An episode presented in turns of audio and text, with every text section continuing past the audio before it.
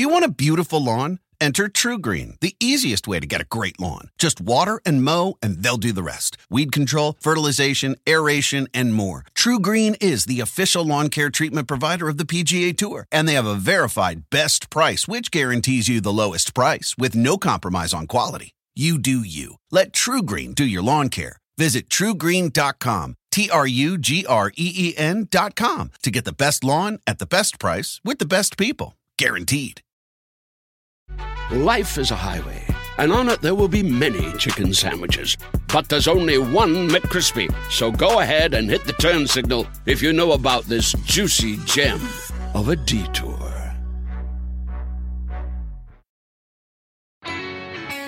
Hello, I'm Peter King, welcome to the MMQB podcast with Peter King, where I take you inside the minds of the biggest influencers in the NFL.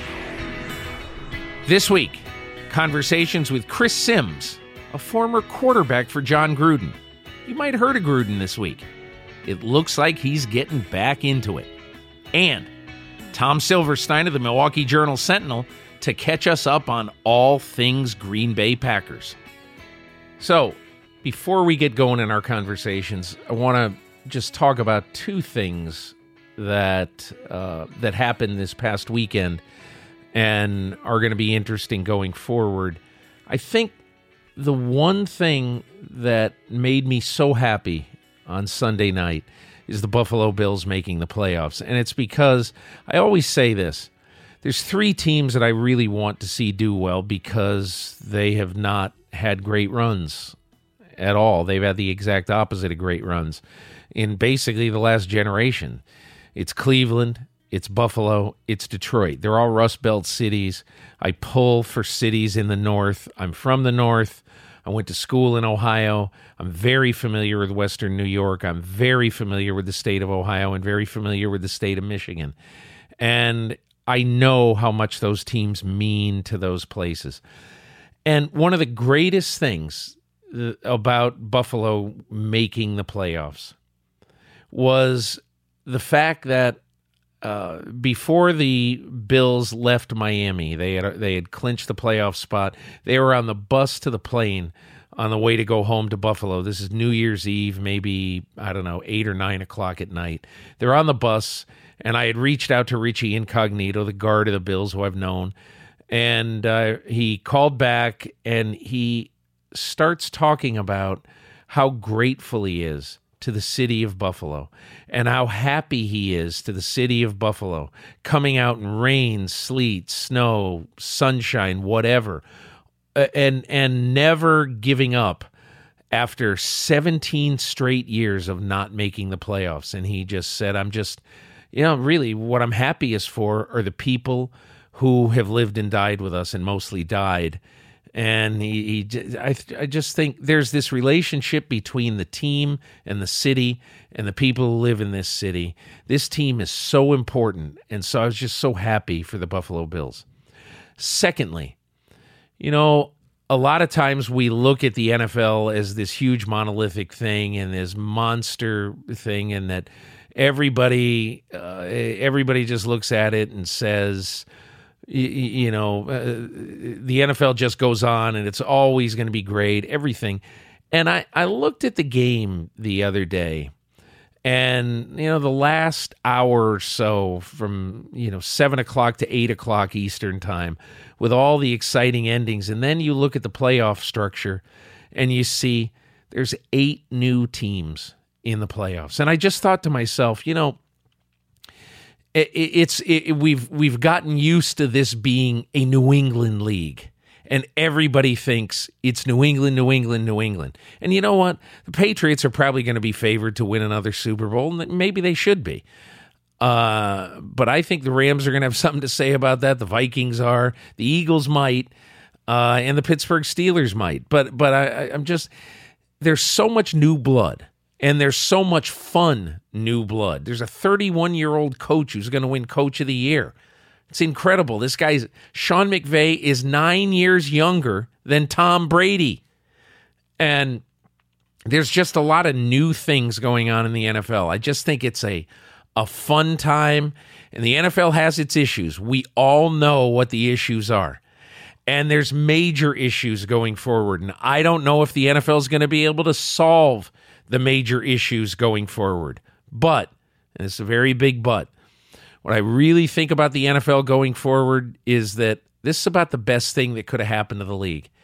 Eight new teams, including the Circle Your Wagon Buffalo friggin' Bills, are in the playoffs. And now my conversation with Chris Simms. Back on the MMQB podcast with Peter King, a uh, a repeat guest. Chris Simms was on our podcast uh, just about a year ago at the end of the season. Um, I need a new year to get the invite back. Yes, you do. You have listen. Fifty-two weeks have to pass okay. between any guest. All right. but anyway, Chris, uh, as many of you know, lead NFL analyst for Bleacher Report. Um, also is an NBC sports football analyst, and uh, basically, I always like to talk to Chris because I always learn multiple things. So anyway, Chris, appreciate Thanks, you coming. Thanks for having me. Okay, so um, I want to go back in time a little bit. Um, you know, the news this week, obviously, is that it looks very much like Jon Gruden is going to come back right. and coach the Oakland Raiders. And for those uh, who may not know, in the year 2003, uh, you were coming out in the NFL draft. Right. And uh, you got a phone call uh, from Tampa midway through or late in the third round, right. and it was Jon Gruden say, saying he was going to pick you. Yeah, I think that's how it happened. It is. Yep.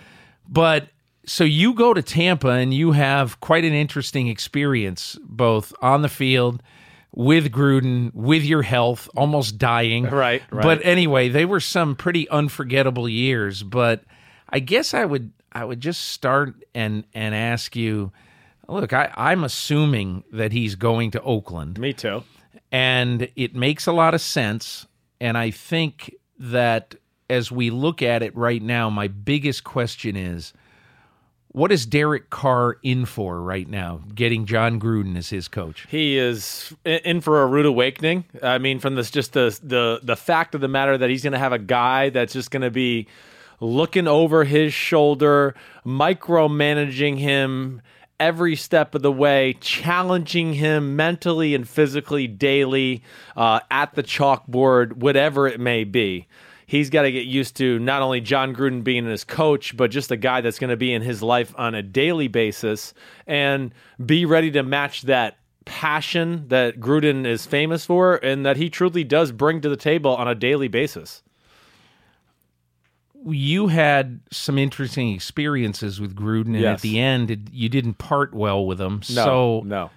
How do you look at this? Do you look at this as something that it's going to work, or do you think he's going to drive the Raiders crazy? Okay, so uh, I'm going to give just a little backdraft, or you yeah. know, a little backstory on my, you know, uh, first of all, it, yes, like you said, I was drafted by Jon Gruden. I believe I spent more time with him as a quarterback than any other quarterback he had in his career. I'm pretty sure of that. I haven't looked. So it was what five years? It was yeah, a, a little over five years, basically, yeah. right? So it was it was the 2008 season. I was there for training camp. They cut me. I went to Tennessee. Jeff Fisher gave me a year to get healthy. Gruden and I had a great relationship. I mean, we really did. We were, I mean, you know, two peas in a pod. He liked me, I think, just because he knew he could cuss me out, and I had thick skin. And you know, my dad playing for Bill Parcells, and me being from Jersey, and waking up and seeing the New York Post, and it saying, you know, Simms sucks or whatever. Uh, I was I was able to take some of the verbal abusing, yeah. uh, and I think he liked that, and he knew that I loved the the sport and the position. Uh, but at the end, yeah, like you mentioned, I got hurt. It is a business. They owed me money. I don't think he wanted to pay me that money. Uh, he knew that I wasn't quite right, but he tried to kind of sell it as Chris is right. He's but healthy. It, so so expl- let's just really Yeah, explain yeah, sure. what happened.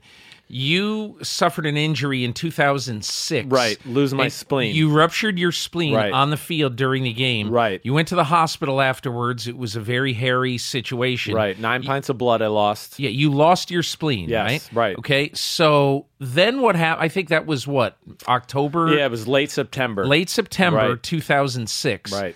And what happens the rest of that year? the rest of that year, I actually fought and tried. Was like, I'm going to try to come back this year. And I went to the doctor in December and was like, I feel pretty good. I think I might want to play the last week or two. And we weren't a very good team.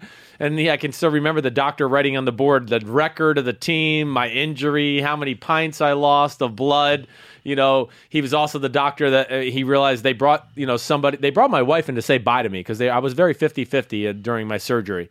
And, um, Do you remember that? I, I remember them bringing her in to say goodbye. Yes, I do. They they brought her in because they were like, Chris, it's you're in bad shape. We're, we're not sure you're gonna make this out for sure. We're gonna have your wife come in and just say hi to you. And I was, you know, I was at that point so miserable. You could have taken a machete and just opened me up. I didn't care. I was miserable. I felt like I had an elephant sitting on my chest because I had all Yeah. this blood trapped in my abdomen, uh, let alone the injury, which was painful. And uh, so the doctor, either way, just he put all these factors on the board and he goes, Don't come back and play. What do you? He goes, "Uh, This is an important area of your body, your stomach. You, you lost an organ. So I didn't come back and play. The next year I come back for OTAs. I'm okay at first, but I'm not the same Chris Simms that was before the injury. And I never really got remarkably better at going to training camp. And I'm coming in hopeful, but I know I'm not right. I mean, I'm up here in New Jersey throwing with my dad the week before training camp, going like, "Look, Dad. I mean, I don't understand it. I used to be able to throw the ball 80 yards and could throw it as hard as I want, and now I can't. You know, uh, I can't break a pane of glass. I can't throw a spiral. I couldn't do anything." And uh, I go there. I don't perform well in training camp, and of course, yeah. I start to get the word that he's telling people that I'm healthy and I'm just not doing well. And that's where our rift came a little bit. And I fought back through the media uh, a little. And uh, the Glazers gave me a year to kind of get healthy and, and figure out what the issues were. And that's where the Gruden, you know, perceived bad blood. But we've made up and. You know, I I understand it's a business. Yeah. He had a new quarterback in town, and Jeff Garcia. He didn't need me anymore. He didn't want to spend five million dollars to pay me. All those things. Uh, he just never took the time to talk to me like man to man about it. That's what I think got me angry more than anything. But it's all gone. Nobody did I learn more football under than Jon Gruden. So, as you look at this right now, so I I have been talking to people this week about Gruden and about his return. And one of the things that two different people said to me Yeah. is he really feels bad about how it ended in Tampa. Right. Those last 6 years. Right. He could never get this team over the hump. Right. He could never get the offense to play great. Right. And that, I'm told, is eating away at him I'm and sure has eaten away at him. Right. You tell me, tell me if you think that that's so. I do. I- I think you know. I don't think we had an offense ever better than 18th when we were there in Tampa. The years I was there, or the you know his years altogether. You uh, know, he took over a situation that was a defensive team, right? And then they had to trade. ar- They had to trade away what two first round picks to get him. So that hurt the ability for the offense to get more talent right there alone. But uh, yeah, I, he's the mad scientist. I never doubted that this day would not come. I knew he was going to be a head coach one day. As soon as the scenario was right and he felt like his off the field life was where he wanted it to be, he is a football coach. He wants to be locked in a room and watch film. He wants to draw plays and be the mad scientist. He wants to get up in front of the team and motivate. He wants to get up in front of the offense and teach, and then he wants to take it to the field. That's what he is at the end of the day. And he also, you know, uh, I'm not saying there's anything wrong with this. He likes being the boss too. He liked calling the shots. I'm the head coach. This is my team, and we're going to do it. So, uh, and I get that. That's what great coaches do. So uh, I'm not shocked at all. And this is So you thought it one day that you This was thought one day this was coming. Definitely. Yeah. Yes. I just I knew. Uh, did I know the offensive thing was eating away at him? Not to the degree you just explained it, but I know he was always frustrated by it. He shouldn't take the blame. I mean, I, I don't think so. We just we were kind of strapped with salary cap. We had a weird team of old and young dynamic, and he was kind of trying to piece it together year by year. He goes to Oakland. He's got Derek Carr. He's got Amari Cooper. And then the rest can be however he wants to build it. Because other than Khalil Mack, there's no staples on the defense he needs to be married to or anything like that. Yeah, I, I kind of look at this as a good opportunity for him, but I, I'll just say this. Yeah. I think he needs his quarterback to be a little bit feistier I I, I, than Derek Carr. I agreed. Yes. Yeah. Yeah. He's hard on the quarterbacks. Right. I mean, and and I'll tell you this. Right. In my opinion, Derek Carr is one of the nicest guys I've ever met Ever. in football. Yes. He's tremendous and he's a great team guy. Yep. But there are some times where you have to jump on guys. No doubt. And I think that's a little bit where Derek Carr is where I think Gruden is going to try to help him do that. Agreed. You can't quantify the stat of Tom Brady being a a dick. I'm sorry for lack of a better phrase, right? Yeah. For him holding the team accountable, the offense accountable every day at a practice. There's no stat that quantifies that. Trust me, they're all scared of Tom. They were all scared of Tom uh, Peyton Manning, you know, in Denver or Indianapolis because you knew if you messed up. So there has to be that. That's when I heard Rich Gannon might be the quarterback coach. I thought, oh wow, he wants to get an edge. He's going to get John and Rich around him. They're going to change him in a hurry. But yeah, you, you need that. Uh, You know, what's the old saying? Like, uh, you know, Bill Parcells said to my dad once, "I don't need a cruise a cruise ship, uh, a a cruise director. cruise director. I need a you know battleship commander." Yeah. and uh, that is that's playing quarterback in the NFL. You got to be a leader. You got to be not afraid to be unpopular in the locker room and say things that need to be said, even though guys might might not like you.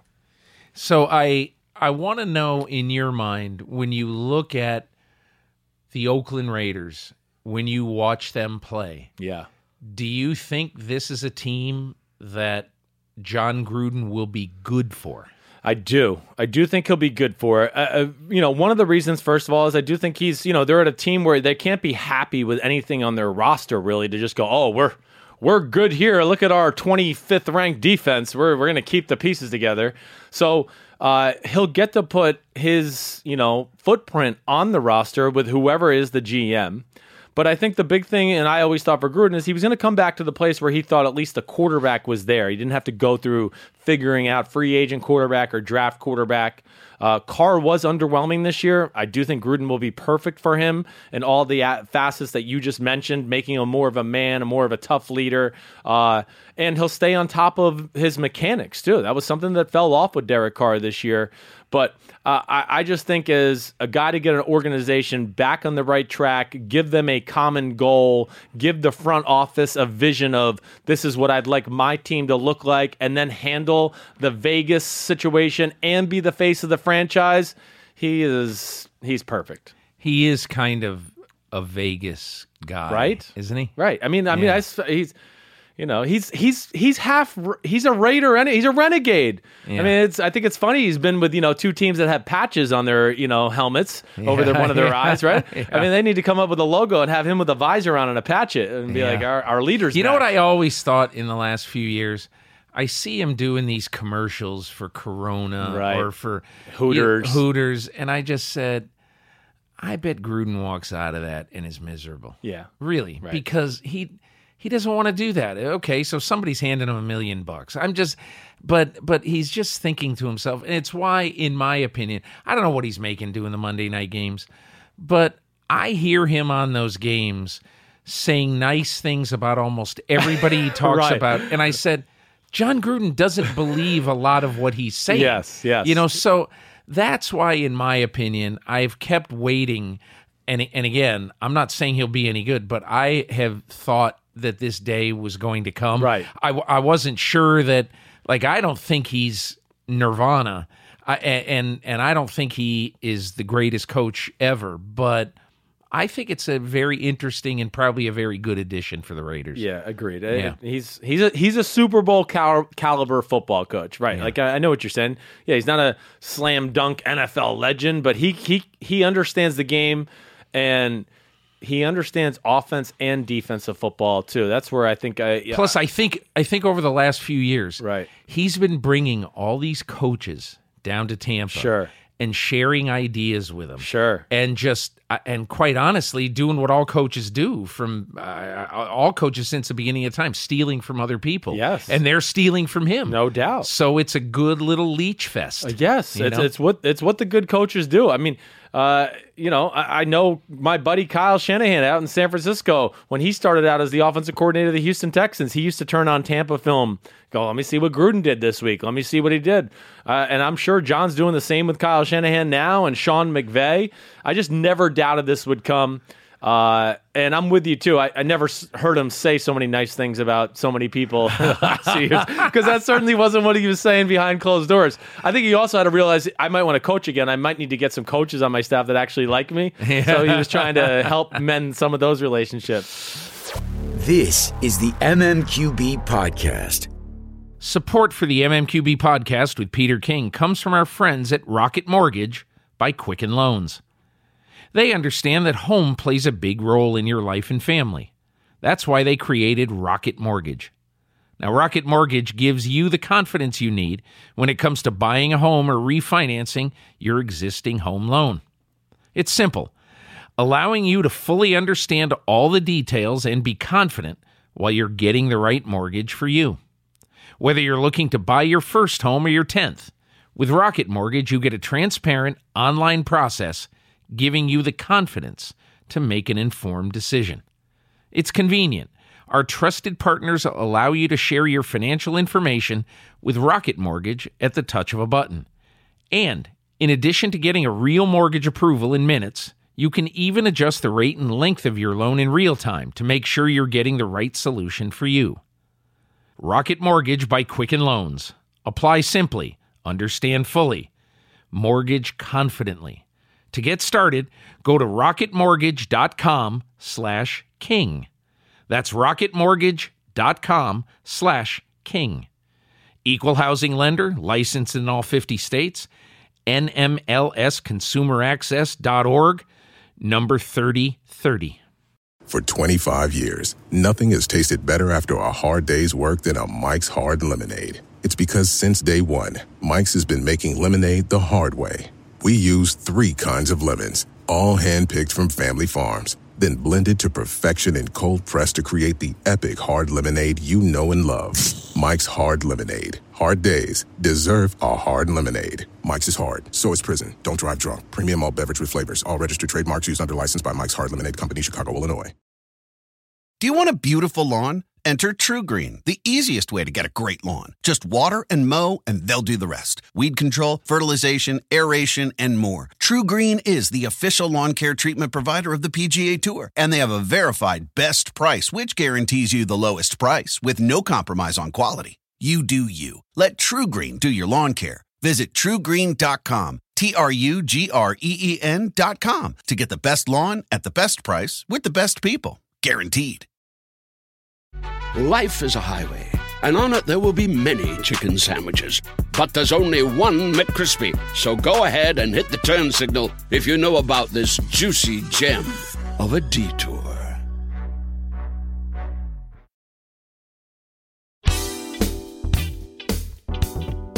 one other thing so so if if you had if you had a Raiders player because probably either at the Super Bowl or whatever you'll run into a Raiders player or two or three Yeah. and they're going to say come on man tell me what's it really going to be like what will you tell them I, I'm going to tell them that it's going to be pretty awesome. Like I said, I'm not going to let my last year with John and how it went out, you know, as far as my injury and him dealing with me, I don't, I don't let that affect the big picture of how I still look at Jon Gruden. Jon Gruden's passion for the sport is up there with anybody I've ever been around. He loves day to day work process. He loves communicating with players, uh, and you know he loves the teaching part of it. And I think that's what they're going to be really excited. They're going to realize, like in the first day or two, and just team meetings, they're going to go. Man, this guy's crazy, but he loves football. This is awesome, and uh, and that's and he's of course they're gonna have to hear that. Do you love it? Do you love football? Do you love this stuff? I mean, he's gonna say that ten times a meeting. Yeah. Uh that's good. Hey, I appreciate you sharing all that because I think that's I think it's a fait accompli. I think it's going to happen. So we'll see. Um, let's move on to a few other things that I wanted to ask you about. So, so I'm I'm like everybody else these days. I'm sort of looking at this coaching carousel, Right. and there's not one guy out there that everybody says, man, that's the guy we have to have. Like, if David Shaw, the Stanford coach, were in the pool, Right. he'd be that guy. Right. Everybody would want him. But he's not in the pool, and he may never be in the pool. But there's a bunch of guys who I think are fairly close. There's There's Josh McDaniels and Matt Patricia, the two Patriots coordinators. There's Dave Toub, if you want to go a different way, the special teams coach uh, the Kansas City Chiefs. There, I mean, look, we could sit here and name a lot of guys. Schwartz in Philadelphia. Schwartz in Philly, DeFilippo, right. yeah, Pat Shurmur. Yeah. Uh, and and I just wrote about this guy today as we record this Tuesday afternoon. I wrote about Mike Vrabel Sure. uh, because I've had four people since last Friday say don't basically don't forget about Vrabel. Uh, somebody should hire him in this process, and I said, wow. Team goes four and twelve. He's got the the thirty second scoring defense in the NFL in his only year as coordinator, and he's going to get a job. I, I know. And I, I'm I'm reminded of one thing that Dan Rooney said to me, uh, the late Dan Rooney in 2007 after he hired Mike Tomlin. I Right. said, "Is this a little soon for Mike Tomlin? Right. I mean, is it a little early?" And he goes, "Hey Peter, listen. By the time I go to hire a coach again." He's going to have been a, been a coach somewhere for a few years. Right. This is my shot. Right. And so, is it a little early? Yeah, but I, it's okay. He'll grow into it. Yep. And he has. Yeah. So I, I, I, I may have forgotten six guys who you like, but who are the one or two guys out there that you have a high regard for, who you think, if if you were making a hire, that you'd strongly consider? Yeah, I, I, I'm going to go with fir- first of all just guys that I've been around, and, and I wouldn't say this if I didn't truly believe this, but the three main guys I've been around. Right, I worked up in New England, uh, and I played for Josh McDaniels when he was the head coach of the Denver Broncos. So Josh, Matt Patricia, and I was with Jim Schwartz when I was uh, playing for the Tennessee Titans. He was the D coordinator down there. I'll start with the New England guys. Uh, Josh McDaniels is he's one of the greatest football minds I've ever been around. He truly understands the whole organization, the scouting department, you know, pro personnel, whatever it may be, all those facets. Now, a lot of people out there are going to go, well, it didn't work out in Denver. What happened there? Well, it didn't work for Bill Belichick in Cleveland either. And there were some things going on uh, that the public doesn't know about with McDaniels um, that that were going on behind the scenes that led to his demise. Regardless, I, I value him a lot, and I think he would be my first hire. Matt Patricia would be my second hire. Matt Patricia, really good defensive football coach, the hardest working guy in that Patriots organization for my money. Their defense every year, yeah, okay, some years they're not top in yards allowed, but they don't let you score points. They don't blow assignments, other than the start of this year when they had Stephon Gilmore, you know. But as a whole, I'm talking, they're always well coached. They understand situational football. Of course, he's learned from Belichick. He understands all of that type of stuff, and I put value into that. So those will be the top two guys to me. I think they are the best coaches out there. I think they understand organization totality the best. The thing I'll say about those two is I don't think they go anywhere where somebody from New England isn't manning the ship already. So that leaves it to who? Basically, Tennessee and Detroit. Because one thing I always hear from the New England guys, either directly or indirectly, is they don't understand the New England way. And I know what they mean by the New England way. I mean, the New England way is, you know, can be gloomy and grinding and it's hard work. And the Patriot coaches take great pride in out competing a coach on March 27th just as much as they do on September 27th. And I just wonder if any of those guys will do that. Uh, and then Jim Schwartz is the next guy for me, just again, because, yeah, he went up to Detroit. I don't think that was the most talented team in the world when he was there. They were kind of missing front office presence when he was the head coach. But I just think as a defensive minded coach, a guy that's on the details week to week, can command a room, I think those are the three guys more than any that jump out to me. Who's the uh, is Sean McVay a total absolute outlier, or is there there a young guy on either side of the ball who uh, people are not talking about who you like? Okay, there uh, there's two. There's two I like. I don't know if they're ready yet, right? I mean, McVay, Shanahan, they got years of being offensive coordinator at least, right? That's why I would say like Vrabel's a head coach material. I'd like to see him be a coordinator for another year or two, but I understand the thought of him being the head coach. The two guys that jump out to me, I'll give you one on offense. Matt LaFleur, the quarterback coach out in the Rams with McVay. He worked under Kyle Shanahan in Washington. He's a guy that's certainly going to be on the rise and at some point going to be an offensive coordinator and be one of the better ones at that because of the people he's learned from, the guy he is. And then I, know I sound like a home. See, most people think I hate New England, and what they don't really realize is I root for the Patriots like weekly. Uh, Brian Flores, uh, up there, uh, DB, linebacker coach. He's done it all up there. We call him B Flow. He's a Brooklyn kid, uh, but he is another guy that I look at to be he could end up taking that Mike Tomlin route, right, Peter? Where he goes somewhere, maybe he goes to Arizona this year and becomes a D coordinator but he's a guy that has the ultimate respect of the players. He's no nonsense. He's got a great eye for evaluating talent, and he's a great coach. And I think he's a guy that I would say maybe doesn't happen this year. You're going to hear their names, but in a year or two, they're going to be in this mix. What if Belichick loses both of his coordinators? What does he do? He'll probably make that Brian Flores guy the defensive coordinator, I would imagine. Yeah. And um, I'm blanking on the quarterback coach there, but they'll keep it within in house. Yeah. You know, that's the brilliance of them. They keep everything in house, and then nobody ever knows really what the hell's going on in up in New England. How are they doing this? What are they winning these games for? Is there any any way in your mind, any way that you think Belichick walks away after this year? No. I think it's coming to that in the next two or three years, but uh, I, I, I think he's still going to hang in there. He's still got a team that's going to be capable of winning the Super Bowl the next two or three years. Is there in the last month of the season? Is it an outlier month for Tom Brady, or should people who love Tom Brady say "Oh, he's looked pretty mortal the last four games of this season? Yeah, I, I, I think it's a little bit of both. Uh, he definitely has not played great. And, and I don't even say that. I don't give a damn about stats. You know me well enough that I'm not Yep. just sitting there going to go, oh, well, he's got the best quarterback rating. He's the best. No. Uh, the, the quality of some of the throws that he has made, whether they be at people's feet or short of the target or just missing, that has been a little concerning. But he has taken a beating this year.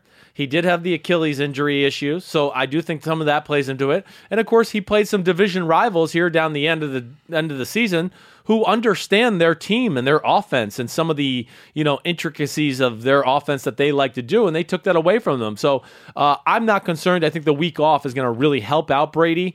I mean what he was doing early in the year was absolutely amazing. I don't know if I can make him the MVP right now, but he's certainly in the conversation. And at the age of 40, I mean, come on, he's doing stuff that nobody's ever done. He's he's unreal.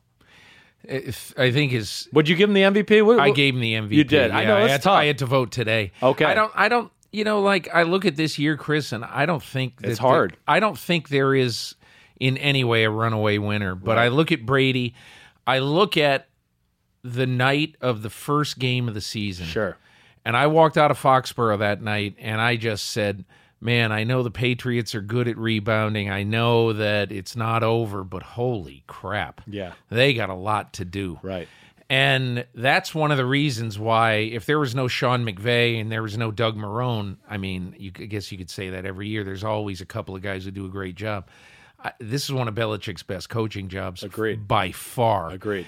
And I think similarly with with uh, Brady, not only is he getting beat up a lot, but he's minus Edelman, Yeah. and he's basically learning guys like Dorsett and Cooks and all these new guys on the fly. And so I just I would say this in a year that he still has he's got like the third best rating, he's got a plus 26 touchdown to interception rate. Whatever. I mean, he's really had a good year. He's amazing. and and you know, I want to fall in love with Todd Gurley in this race, but I mean, look at his middle eight games of the season. They Yeah. were they were good to very good, but I mean, he had four touchdowns in eight games. I and I'm not you. I'm not criticizing Todd Gurley, but I'm saying, you know, I just like Amy Trask had a great line. Sean McVay's their most valuable player. Sure. You know, but but anyway, be that as it may, I could see a lot of different arguments for MVP Yeah, this it's year. It's the you know. hardest year I can ever remember. Yeah, It really. I mean, it, it really is. Uh, you know, yeah, I probably would have voted for Carson Wentz, but I would have had to Yeah. think about it hard and long. I mean, because yeah, I, I'll say this at the very. I'll tell you another guy that deserves to be in the conversation. Gronkowski deserves to be in that conversation as well. Yeah. But with Brady, and I've said this before, people think I don't like Tom Brady because I still think he's guilty of Deflategate. And you know what? I still do. So sorry, get over Yeah. it. But that doesn't mean I don't think he's not awesome. I have like two autographs in my house. One of them's Tom Brady. Yeah. I like Tom Brady the person, Tom Brady the Who's player. your other one? Uh, I got a Peyton Manning. but uh, they're they're. Uh, I, I've said this. Brady is better now and last year than he was in 2012 and 2013. When I was working there in 2012, he was the worst downfield thrower of the football in the NFL. That's all we talked about in New England. Can we get Tom to throw the ball down the field? That's all Bill would say to him during uh, spring practice, and slowly but surely he got better and better. The offense got better, and I would say about mid 2014, he kind of tweaked his mechanics, and he, he's more dangerous now to me as a quarterback than he was. And when they were losing the Giants in 2011 or losing the AFC Championship to the Ravens in 2012, That interception to Chase Blackburn, wasn't it at the end of that game in 2011? I think it was. Uh, he threw the ball short, way downfield, Right. in that game. Right. And I said to myself, that ball is like five yards short. Yeah. That's a problem. Yeah. Yeah. He got Anyway. into a weird, like, real over the top. You know, you remember their offense too. It became Welker and Edelman right over the middle, five yards, five yards, and and he kind of he kind of changed his motion to fit that offense. But it took away their verticality of the offense, and he changed that, and we got to see back to like the 2004 Tom Brady the last few years, who just hits everybody downfield. If you were Doug Pederson, would you would it enter your mind to play Nate Sudfeld in the playoffs? No, The backup to Nick Foles? No, it would not. If I am uh, if I am Doug Pederson, what would enter my mind is to change your offense. You got to change it. They need to become like the 1990 Giants. They gotta run, post right? Get in the I formation, make the game up. LeGarrette Blunt and Jay Ajayi are made to run downhill, not in the shotgun going horizontal, trying to find a hole to go to vertical. They're big guys. They're not made for that. I would, if I was them, I'd be pounding the rock with those guys. They have a big physical offensive line, an occasional play action pass, and play through your defense, which I still think is one of the best in football. Who do you like to win everything? Do you have a strong feeling or not really? It, it's hard for me to bet against New England. I just think you know here they are. You, you- I have a hard time thinking any of the teams can upset them in the divisional playoff round. It's going to come down to the Steelers. I think they'll find a way to beat the Steelers in a close football game, and then anytime there's more than a week to prepare, the pendulum swings in the favor of the New England Patriots because I'm going to give Belichick that that edge and Brady the edge in the tough, crucial moments. Right?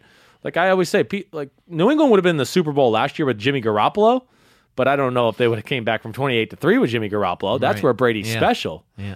Um, so yeah, What'll I- be really interesting, they haven't played the Vikings in a long time. right. And It'll be interesting to see. That would be a fun matchup because it'd be two new teams kind of Yes. going at each other. Yes. You know, I I think that'd be a fun matchup. Plus, Minnesota playing at home. That'd be fun. It would be amazing. I'm not going to count the Rams out of that one. No, I agree with you. The Rams could get into Nor the sh- Saints. No, The Saints right. could do it too. NFC is very open, uh, and the Rams have some difference maker type players, right? They have the an Aaron Donald who could get a you know a sack strip fumble and get a touchdown. They got a Todd Gurley who can break an 80 yard run. They are a team at least I look at and go. They could maybe get in a shootout with New England in the Super Bowl and maybe beat them in a 38-35 game, even though it's probably unlikely. Chris Simms, thanks a million for joining me. Really, really appreciate it. You are the man. Thanks for having me. You're listening to the MMQB podcast. State Farm knows that for football fans, your car and your home are more than just stuff. They're some of your most valuable possessions. Whether it's the truck that gets you to every tailgate or the place where you watch your favorite team with your favorite people. But life can be a tough opponent. So when it comes to insuring your car or home, you need a strong defense, like State Farm. Because they know it's more than just a car or a house. So why not give it the protection it deserves? It's just one more way they're here to help life go right. Talk to a State Farm agent today. Now, my conversation with Tom Silverstein of the Milwaukee Journal Sentinel. Back on the MMQB podcast with Peter King, joined by Tom Silverstein of the Milwaukee Journal Sentinel.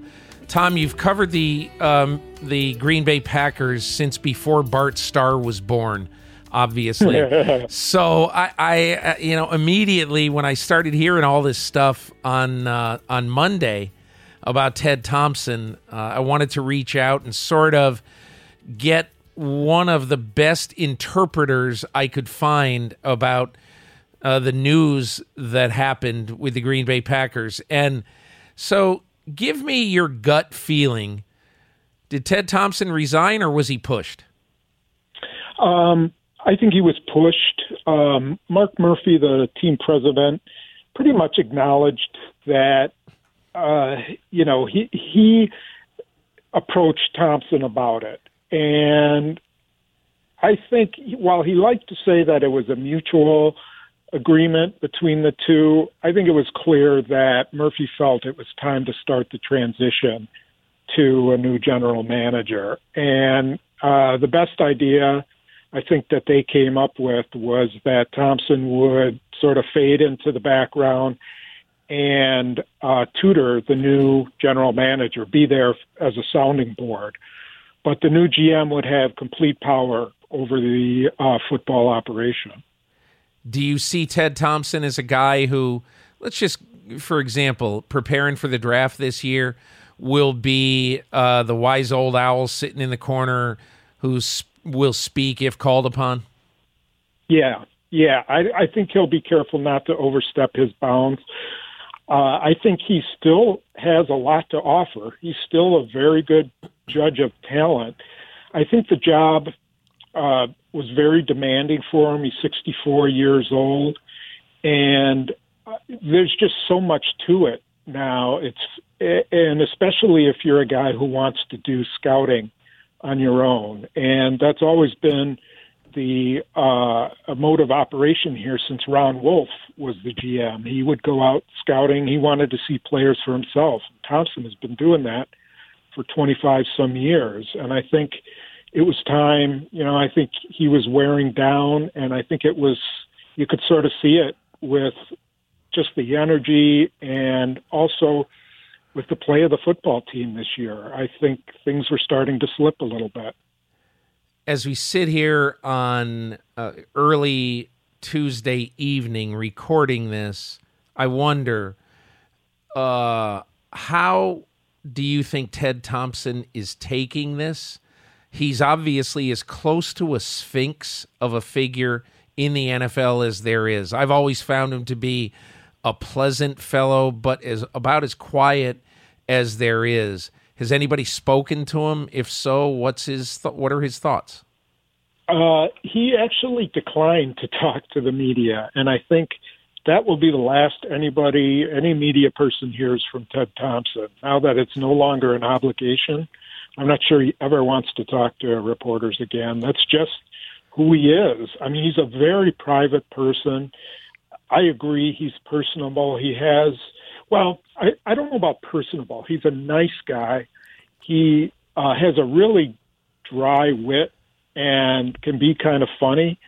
Um, but he just doesn't, he's not a social butterfly. I think he's a guy who's um, spent a lot of t- time in film rooms and by himself.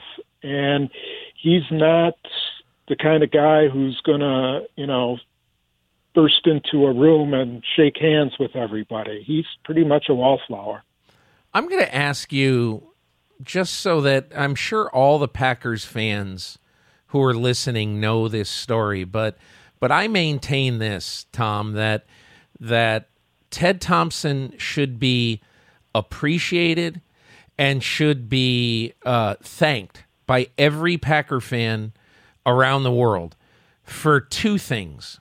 Uh, number one, Aaron Rodgers. Number two, for not being even remotely, he's a guileless person. He doesn't, I don't believe that he has a vindictive bone in his body. I remember after the Packers won the Super Bowl, standing there in the locker room after the game in Dallas or Arlington, wherever that stadium is, and giving him every opportunity to say, man, Ted, people were down on you for this. They were down on you for that. They thought you mishandled Favre. They thought this. And I just and and everything everything that I said to him, every single thing, he said, "Hey, I'm glad that the fans are passionate." He was he was just nice. He did not take any opportunity to sling any arrows back. And I just thought that was I just think when I think of Ted mm-hmm. Thompson, I think of a good person so yeah. I I, I want to ask you just your thoughts about him as a person, and then, if you don't mind, recount the story about drafting Aaron Rodgers that totally came out of left field.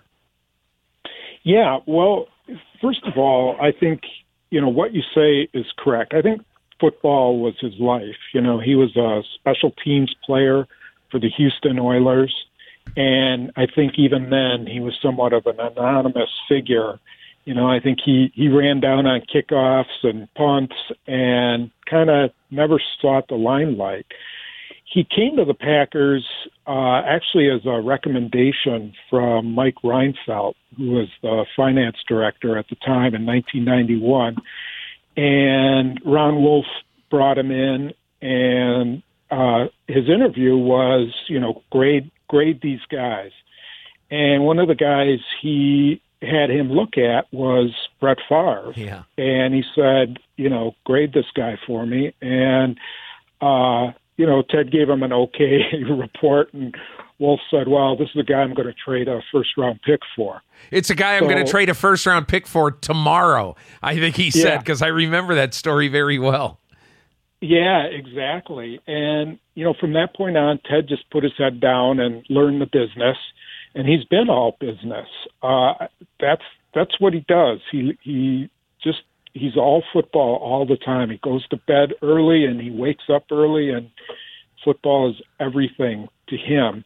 I think uh, you know, as I think one thing he brought was stability, and he never wavered under his philosophy of um, building teams and and um, creating or, or maintaining what Ron Wolf had built in the scouting system, and that was really important. He he uh, had a lot of loyal followers uh, in the scouting department, and you know he grew up in the system with John Schneider and Reggie McKenzie and John Dorsey and Scot McCloughan.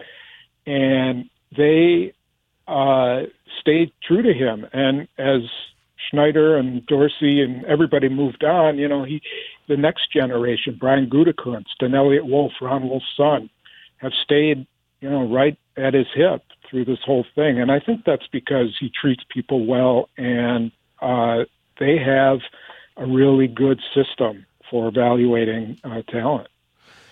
Speaking with Tom Silverstein of the Milwaukee Journal Sentinel. Tom, um, I, I, you know what? Before we get away from that, tell me the Aaron Rodgers draft story. 2005. Oh, yeah. 2005. It looks like either Alex Smith or Aaron Rodgers, the two West Coast quarterbacks. Those guys are going to go one, two. It looks like, or or very high in this draft, and the 49ers picking number one take Alex Smith, and then the slide starts to happen. And there goes Aaron Rodgers down and down and down. And so now tell me, no one, as that draft started, and I mean no one, thought that the team with three or four more years left of Brett Favre was taking a quarterback in the first round. What happened? Well, and and let's also remember, if you want to really throw a twist into it, who was the offensive coordinator of the San Francisco 49ers at the Mike time? Mike McCarthy. Alex Smith, yes, over Aaron Rodgers, which Aaron Rodgers has never let Mike McCarthy forget. I mean, never. He he's an elephant when it comes to that kind of stuff. Uh, you know, really, I I think with each uh, pick, you know, I, I don't think early on they they necessarily felt like Rodgers would drop to him, but you know, every team has its own mock draft, and you know, as they're looking, okay, who needs a quarterback? Well, they don't need a quarterback. They don't need a quarterback, and all of a sudden, you know, they're seeing the board go off, and you know, as he's getting closer, the discussion starts because they had someone else pegged for that pick. And I, I think, you know, the one thing it did really um, highlight was one that he was flexible enough to take it.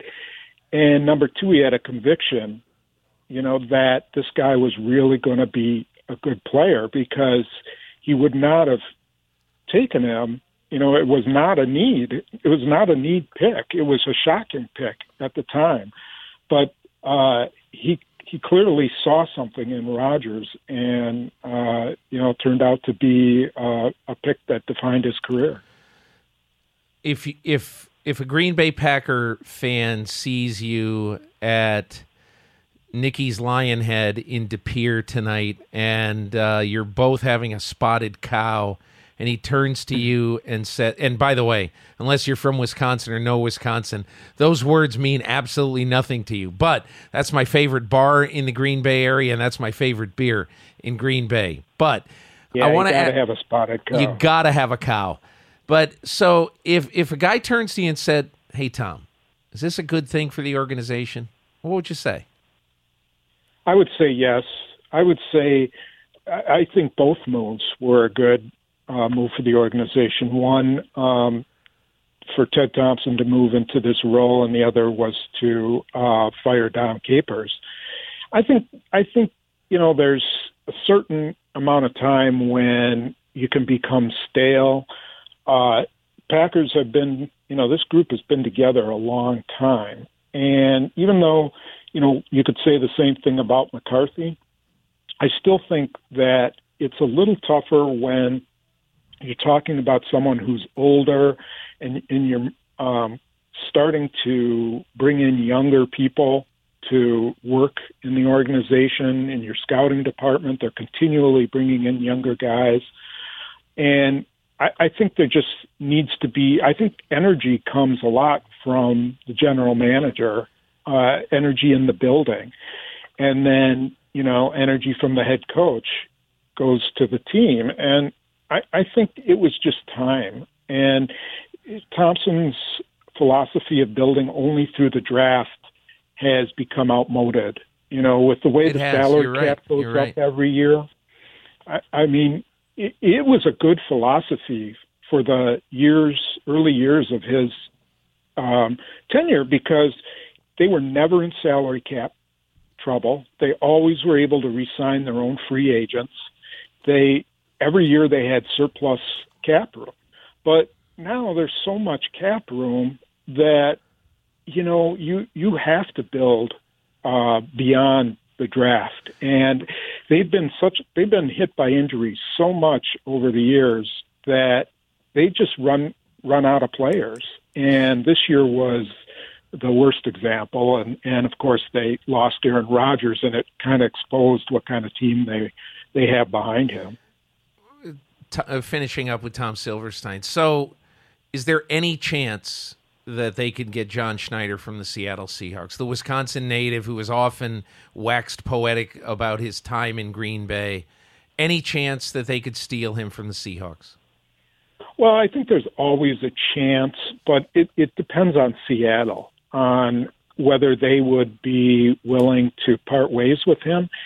He does not, at least he has said, he does not have a clause in his contract that would allow him to go to Green Bay. I believe he did in his first contract.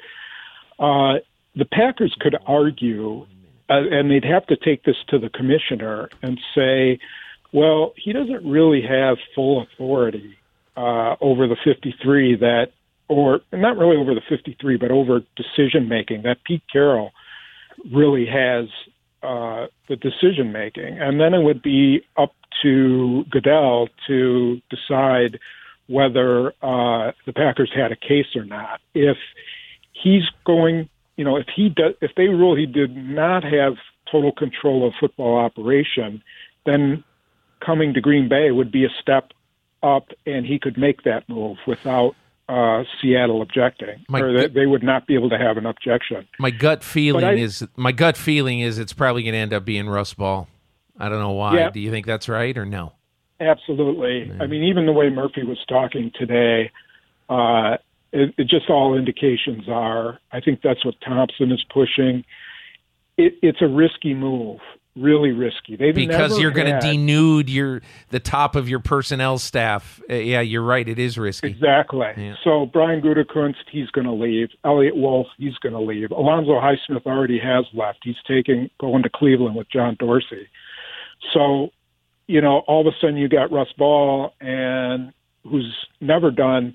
I mean, he he started to learn uh, personnel, but he's he's a cap guy, and he was a strength coach. And, you know, it breaks a string of 26 straight years that they've run the Wolf system, which is a proven system. Now, Yeah. I'm talking as though Ball has the job. He I know. I know what you're saying. Yeah. You know, it, it would be the first time and I'm still checking on this, but I think it would be the first time in history the Packers didn't have a football guy as their general manager. And that's a risky proposition. There's only about a half dozen of those guys in the league now, you know? And so I don't know. It, this is Murphy's biggest decision. Uh, his his career rests on this. Tom Silverstein, thanks so much for joining me on the podcast. Great information today. You're welcome, Peter. Anytime. Thank you. Thanks to my guests, Chris Simms and Tom Silverstein. If you enjoyed these conversations, be sure to listen and subscribe to other great episodes in the MMQB series, such as my conversations with Adam Schefter, Tom Brady, and Drew Brees.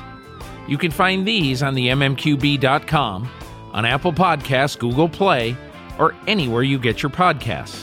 And don't forget to leave a review while you're there.